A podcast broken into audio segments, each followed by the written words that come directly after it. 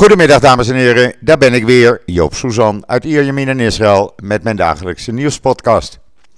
Eerst even het weer, want er is weer van alles gebeurd vanmorgen in Israël. Um, ja, gisteren uh, enorme regenbuien. Het begon vrijdag al. Vrijdagavond enorme onweersbuien met bliksem en donder, waarbij de ramen in de sponningen trilden. Uh, en uh, ja, toen ging het los. De hele nacht regen.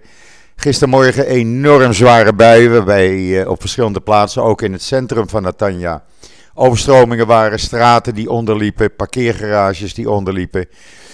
Um, het was uh, ja, winter gisteren. En dan vanmorgen was het even schrikken toen ik opstond, want het was slechts 12 graden. Ja, en dat is Joop niet meer gewend.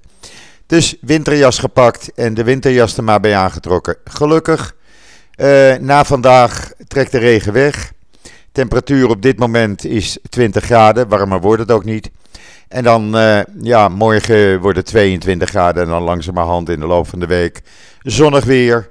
Met temperaturen zo rond de 24, 25 graden. Dus dan kunnen we na de aanloop van Hanukkah uh, van mooi rustig winterweer genieten, om het zo maar eens te noemen. Maar het is even wennen, dat kan ik u wel zeggen. Ja, en dan uh, vanmorgen is er een uh, terreuraanslag in de oude stad van Jeruzalem geweest. Een Hamas-lid van 42 jaar, die kwam met een uh, ja, zelfgemaakt machinegeweer. Heeft één Israëli doodgeschoten. En drie, drie andere, vier andere gewond, waarvan eentje licht, eentje matig en eentje ernstig gewond. Ehm, hij is doodgeschoten. Het blijkt dat hij dat goed voorbereid had. Want zijn vrouw was drie dagen geleden snel het land al uitgegaan. Ze woonde in Oost-Jeruzalem. Hij uh, deed alsof hij naar de Al-Aqsa-moskee ging. Uh, ging de poort door. En kwam in dat gedeelte van de oude stad terecht. En begon als een wilde om zich heen te schieten. Hij zelf mag zich nu, of zijn familie mag hem nu martelaar noemen. En zullen royaal betaald worden uh, door meneer Abbas en consorten van uh, ja, alle gelden die onder andere Nederland betaalt aan de Palestijnse autoriteit. Maar ja, helaas uh, toch één Israëli dood en de andere ligt kritiek. ja, hoop dat hij het overleeft, laat ik het zo maar zeggen. En ja, de matig en lichtgewonden ja, die kunnen met een paar dagen, zeggen ze, het ziekenhuis weer uit. Er waren ook twee grenspolitieagenten gewond.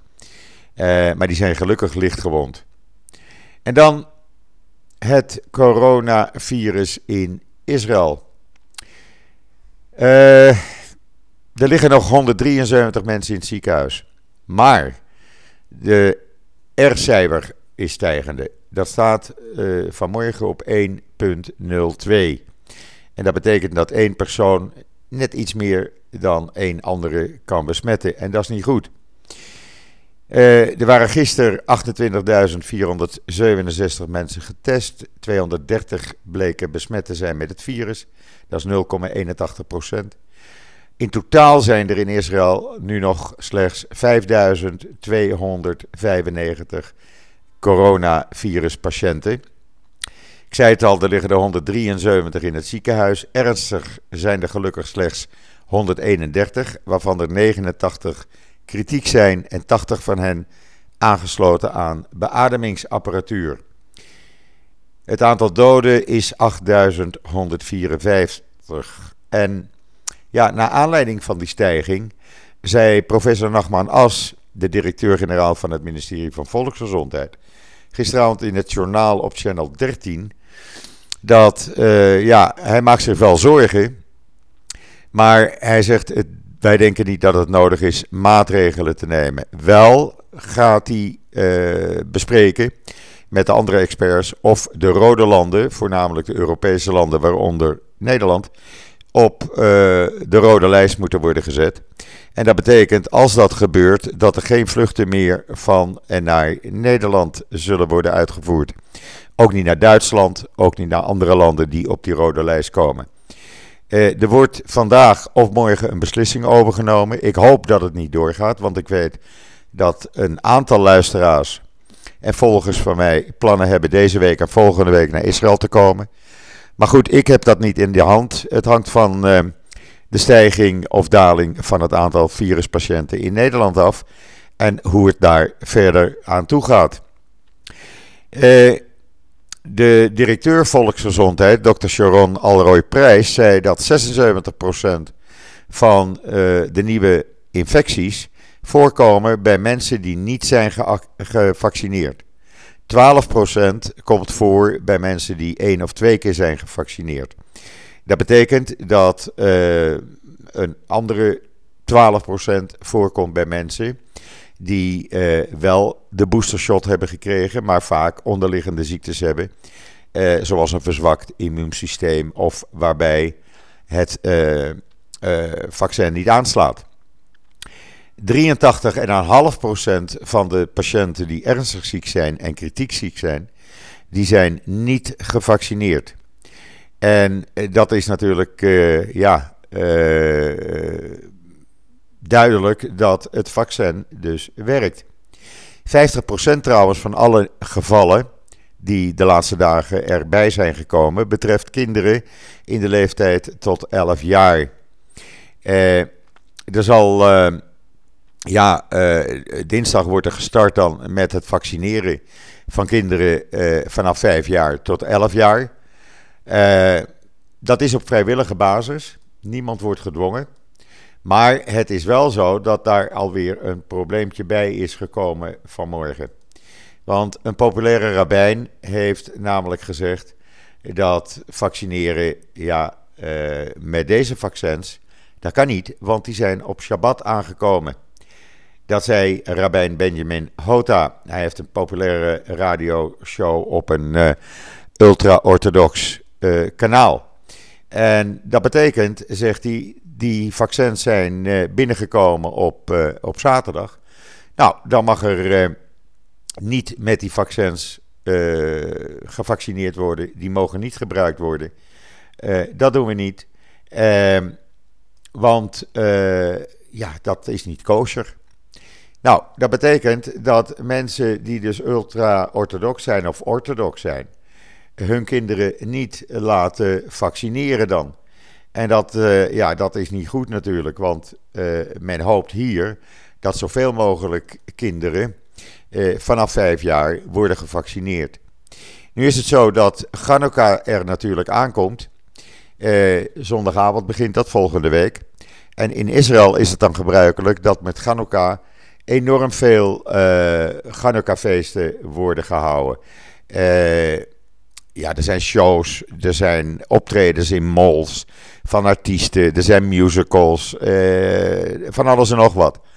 Nou wil men voorlopig daar nog niets aan veranderen. Men zegt, oké, wat we gaan doen is, we laten de toegang naar die shows en al de Hanukkah-feestelijkheden is voor iedereen die drie keer is gevaccineerd, dus een groen paspoort heeft, of een bewijs kan laten zien dat hij hersteld is van het coronavirus.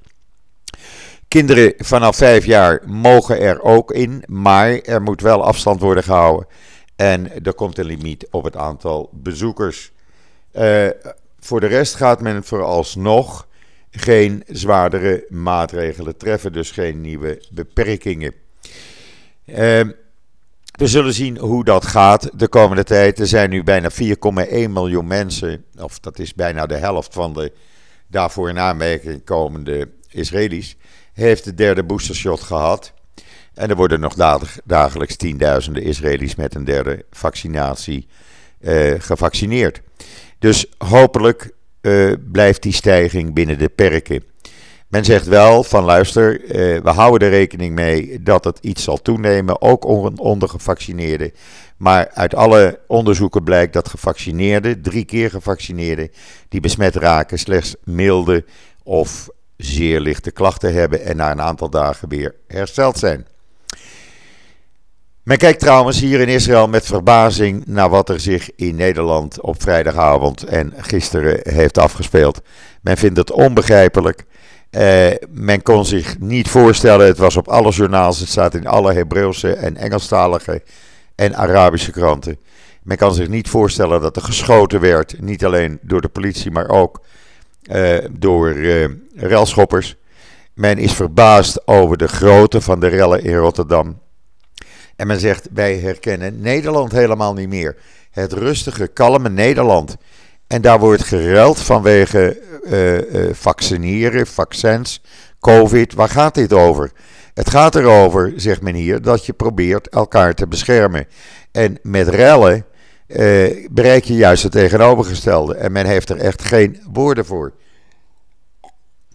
Trouwens, ik heb andere kranten gelezen, de Washington Post en Duitse kranten, Franse kranten, Engelse kranten. Overal grote verbazing over wat zich in, uh, in Nederland heeft afgespeeld.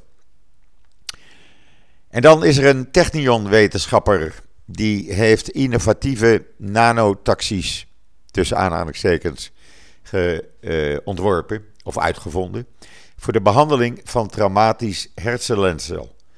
Dat is een uh, assistent-professor van het Centrum voor Neuroregeneratie, die dat gedaan heeft samen met uh, de Houston Methodist Research Institute.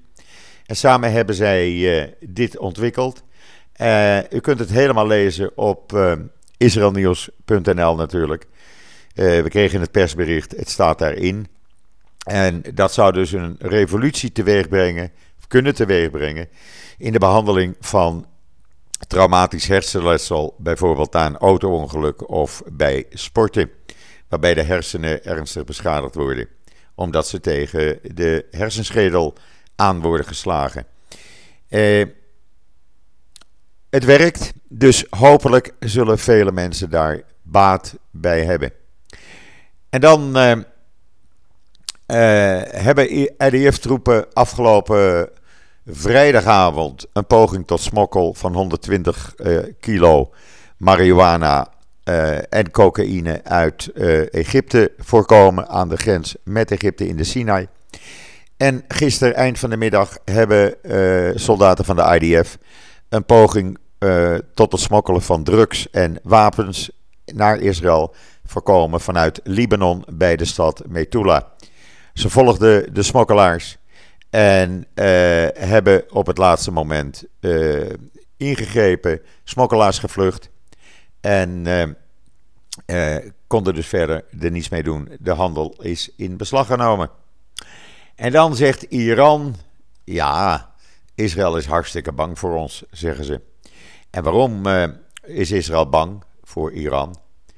Uh, vanwege alle milities die we hebben, de as van het verzet met Hezbollah in Syrië. Iedereen en alles die steunt ons, zegt Iran, tegen de strijd tegen de Zionisten. Nou, laat ze dat maar lekker denken. Uh, de uh, realiteit is anders natuurlijk.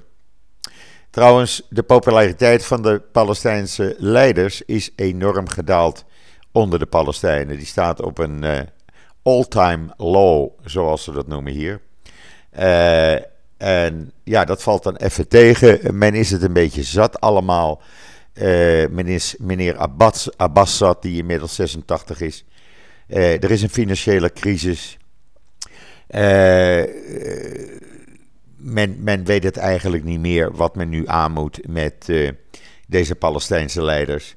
Dan is de Palestijnse premier wel naar Noorwegen gegaan om mee te gaan doen in een jaarlijkse bespreking met donorlanden. Maar ja, daar komt ook niet veel van terecht, want sinds de Arabische landen vrede met Israël sluiten, ja, zijn ze eigenlijk gestopt ook met het steunen, het financieel steunen van de Palestijnse autoriteit. En dan de Colombiaanse regering heeft excuses gemaakt aan Duitsland en Israël omdat politiekadetten het nodig vonden een avond te organiseren. Waarbij zij in nazi-uniformen eh, een en ander presenteerden. Nou, die foto's kwamen natuurlijk online. Je ziet er ook iemand met een Hitler-snorretje.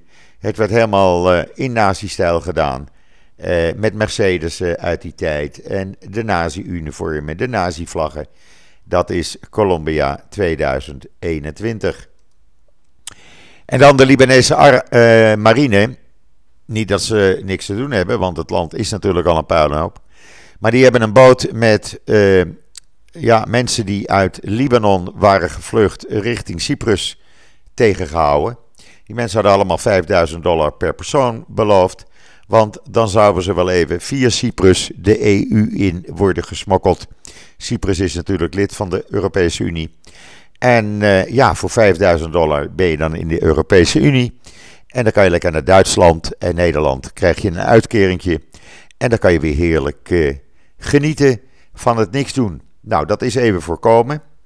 Uh, ja, de afstand tussen Libanon en Cyprus over zee is maar 172 kilometer. Maar goed, wie gaat dat dan doen met dat noodweer wat we gisteren hadden? Dan ben je toch echt uh, een beetje gestoord. En dan president Herzog, die is vandaag met zijn vrouw vertrokken voor een officieel staatsbezoek aan Engeland. Die blijft er drie dagen. Hij ontmoet natuurlijk Boris Johnson, hij ontmoet Prins Charles. En hij heeft uh, ontmoetingen met Joodse leiders en gaat van alles en nog wat doen om Israël te promoten. Hartstikke mooi, want Herzog is gewoon uh, ja, populair aan het worden. Doet het goed, zijn Engels is goed. En uh, wij hebben daar niets over te klagen.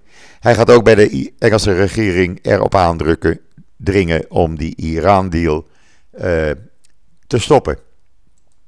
En dan gebeurde er iets heel bijzonders. Uh, afgelopen vrijdag in Bahrein. Daar was uh, een Israëlische diplomaat, een hoge diplomaat. De Israëlische Charles de, de Affaires, dus waarnemend ambassadeur, laten we het zo maar zeggen. En die sprak op een bijeenkomst oog to, tot oog. Dus ze hebben elkaar echt ontmoet en de hand geschud met de Indonesische minister van Defensie. En dan zullen u zeggen, Joop, wat is daar bijzonder aan? Nou, Israël, uh, Indonesië is natuurlijk uh, een van de grootste moslimlanden. Heeft geen betrekkingen met Israël. Tot nu toe waren ontmoetingen op hoog niveau echt heel bijzonder. Dat kwam bijna nooit voor. En dit, dat dit aan publiek gebeurde, is natuurlijk hoopvol. En zou wel eens te maken kunnen hebben met de geruchten die er de laatste dagen in Israël rondgaan uh, over het feit dat in de komende maanden, met name in de eerste helft van volgend jaar, zegt men, er uh, banden worden, of diplomatieke banden komen met een aantal Arabische en moslimlanden. Arabische landen hier uit de regio, nou, misschien is dat Qatar, Saudi-Arabië, zou best kunnen. Uh, en als je over moslimlanden praat, zou dat natuurlijk Indonesië kunnen zijn. En dat zou geweldig zijn. Ik hoop dat het gaat lukken. Ik ben daar heel positief over, want het is natuurlijk uh, hartstikke mooi als Israël normale relaties met, uh, ook met moslimlanden hebt, heeft en dat je normaal met elkaar kan leven, met respect voor elkaar en dat we uh, ja, normaal daar naartoe kunnen op vakantie met een Israëlisch paspoort en dat zou toch geweldig zijn. Ik zag al gisteren trouwens bij de training van Max Verstappen uh, bij de kwalificatie voor vandaag werd er gezegd op de Israëlische televisie dat daar uh, honderden uh, Israëli's naartoe waren gevlogen naar Qatar. En die zitten daar dan en die kijken vanmiddag hoe Max Verstappen het gaat doen. Ja, ik ben ook benieuwd zo dadelijk wat het gaat worden. Ik hoop dat hij die tweede plaats in ieder geval niet verliest. we gaan het meemaken en vanavond hebben we natuurlijk Ajax weer live hier op televisie. om kwart voor zes onze tijd. Dus ja, uh, Joop hoeft zich niet te vervelen zodra, zodra hij klaar is met werken. En kunnen we lekker uh, genieten van wat uh, een Nederlandse sportman en een Nederlandse sportclub gaan doen. Gisteravond PSV Vitesse bekeken. Ik vind het een beetje ongezellig zonder publiek. Ik vind er eigenlijk helemaal geen sfeer aan. En voor mij zou ik zeggen, mensen, meneer de Jonge, begin nou eens snel. Geef nou iedereen een boostershot. Uh, dan weet je, over twee weken zie je de virusgetallen uh, dalen. Ik hoop dat dat eens een keer snel gedaan wordt in Nederland. Rest mij u nog een hele fijne voortzetting van deze zondag, de 21 november, toe te wensen. Geniet van de sport. Ik ga het zeker doen. Ik ben er morgen weer en zeg zoals altijd: Tot ziens, tot morgen.